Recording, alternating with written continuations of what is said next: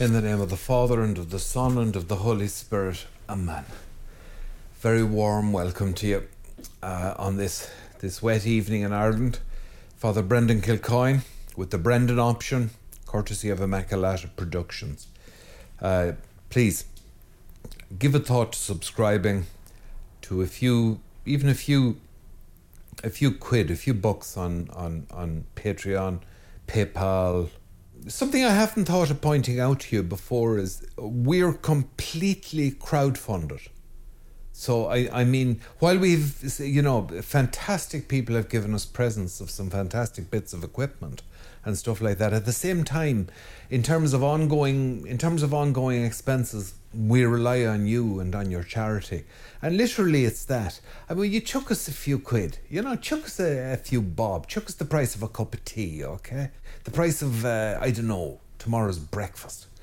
I'm going to dive back into the dark Lethian waters of the Irish psyche. Holy Mother, preserve me. Try to remember me as I was.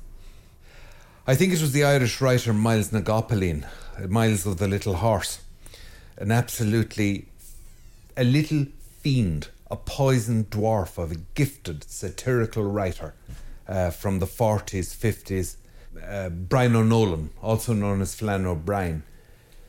He, for pastime, would go down and sit on a park bench overlooking um, the local mental hospital and watch the inmates cavorting around the poor devils, uh, around the garden, and die laughing. That was the darkness that was in his imagination. John Waters lately in an interview made a, he, he just used a fantastic metaphor. I thought it was an absolutely brilliant metaphor where he said that his, his house opened onto a street like any street in any small town. Indeed, an, an urban street. Could have been in a bigger town or a city. But the back of the town had never been really properly developed, with the extent that you opened the back door out onto a wilderness that reached down to the river nearby. And it's this wonderful image of the, on the one hand, the disciplined urban facade, and behind it the wildness, which says a lot, I think, for for the Irish, I don't know, the Irish psyche, if we want to be grand about it. Didn't Samuel Beckett, is, is it in the novel Murphy, I can't remember, he has a, an advertisement for lectures to be given by the learned uh, guru, Doctor Sook, famous throughout the civilised world and the Irish Free State. Only an Irishman can put the knife in like that. As O'Casey, I think, called her, the, the sow that eats its own farrow. As I've said before, it was always a tough spot. But it was Catholic. Now it's just a tough spot. I remember an uncle of mine when I was a teenager. I had an awful problem with ingrowing toenails. I was a big lad and I had big feet. I didn't grow in toenails. Ingrowing toenails are cruel. They're the kind of thing that don't sound g- glamorous or interesting, uh, so people would discount them as an experience, but in fact they are continual pain. A horrible thing.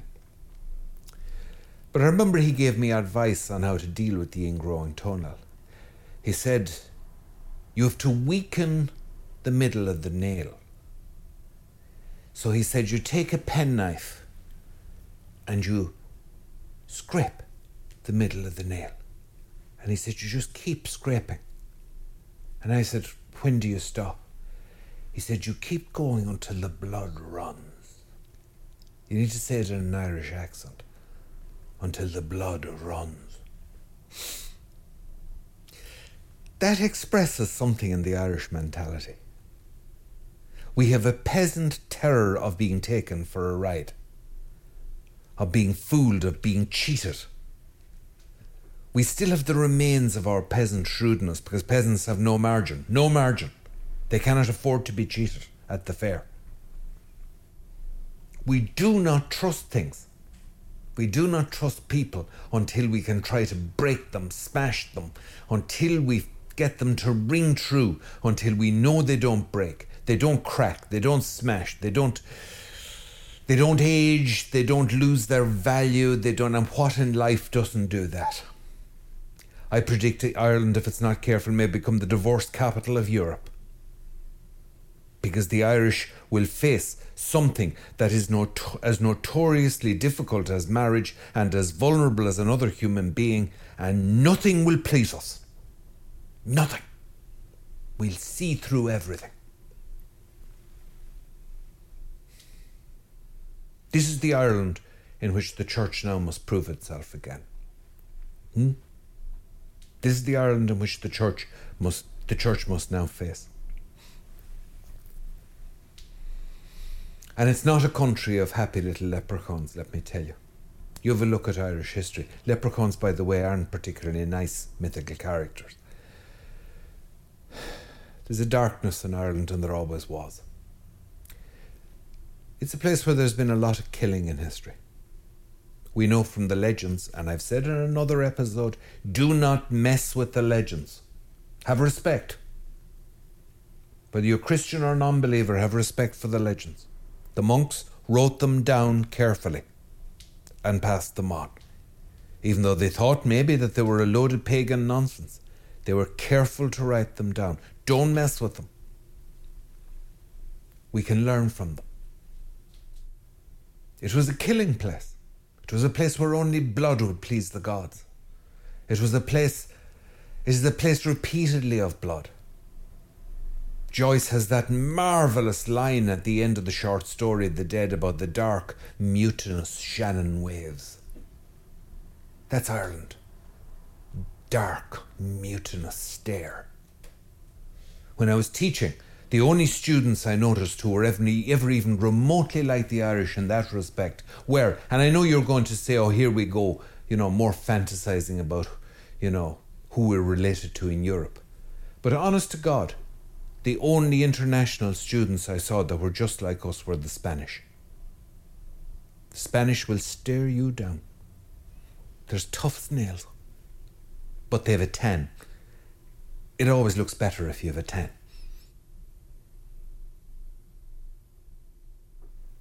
We have to prove ourselves again. And Ireland is going to scrape us until the blood runs. She will. Now, I'm going to say straight to you here, if you're an Irish Catholic, I'm going to give you a way out, okay? I'm going to give you a way out, because listen to me carefully, okay? I know I mess, but I'm not messing here. We have betrayed you. The priesthood is the leadership of the church, and we have betrayed you. And I say we because when I was ordained, I basked in the unearned glory that came to me, earned in the past by faithful priests. So now that we have something else poured all over our heads, a much more, uh, shall I put it, uh, a much gamier scent, I have to stand and take it. I took the good times. Now the bill comes. I'm saying to you, if you're an Irish Catholic, I don't want to hear from you, oh, we're on our own, we're isolated, it's so hard to be a Catholic in Ireland. Well then, go somewhere else, you poor little teddy bear, before you get your fur wet in the mist.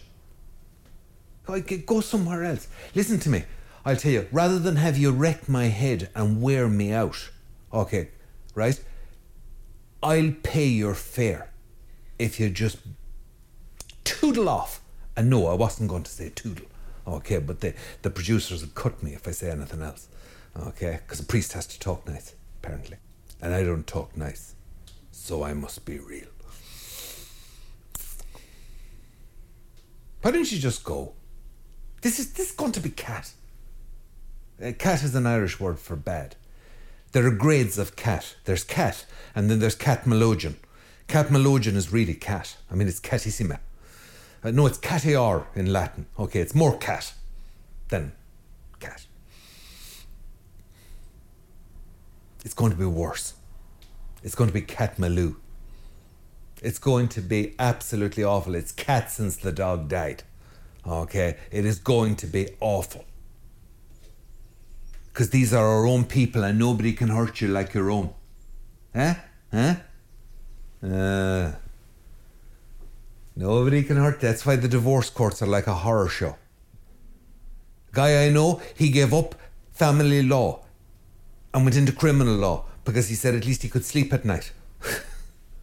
Family law was actually causing him depression. You see, people know each other too well and they find the nerve endings. This is going to be, this is going to be hard. So I would suggest, right, I would suggest that we get together. You know, in the old days, they used to have the coffin ships, which were leaky owl, they were leaky owl boats, like, you know, and, and sometimes they'd sink, hence coffin ship. When the Irish immigrants left the country in droves after the famine.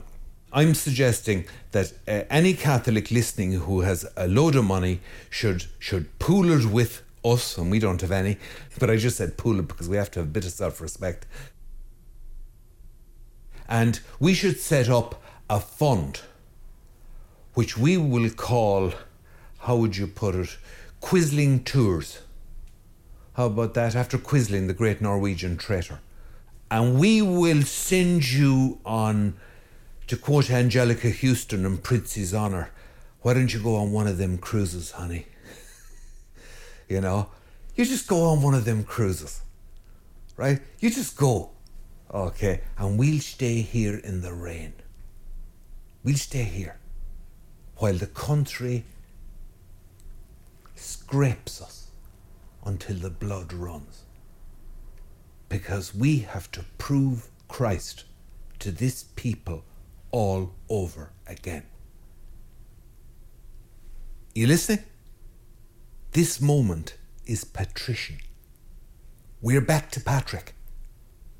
Right? So if you thought we were back to, to Cromwell, okay, oh, that's peanuts. I mean, that was Disneyland. We're back to Patrick. And you're back to facing a crowd of painted uh, Irish warriors who are planning to sacrifice you to pass the evening because there's nothing on the telly. We will be scraped until the blood runs. So, this is what I'm saying, okay? Go around the country for sport, but this is what I'm saying. If you're not up for this, you could still be a great Catholic. Go. You go. Leave us with a rosary bead, a bottle of twelve-year-old whiskey and a working machine gun, and we'll hold off the enemy long enough for you. I've watched loads of war films. We'll hold them off long enough for you to get on the boat. Remember us as we were. Okay? You just go. If there's anyone left after this, this is going to be interesting. I hope you're up for it. Because the blood will run. And no, I'm not threatening civil war, so don't report me to the guards. God save Ireland. In the name of the Father, and the Son, and the Holy Spirit. Amen.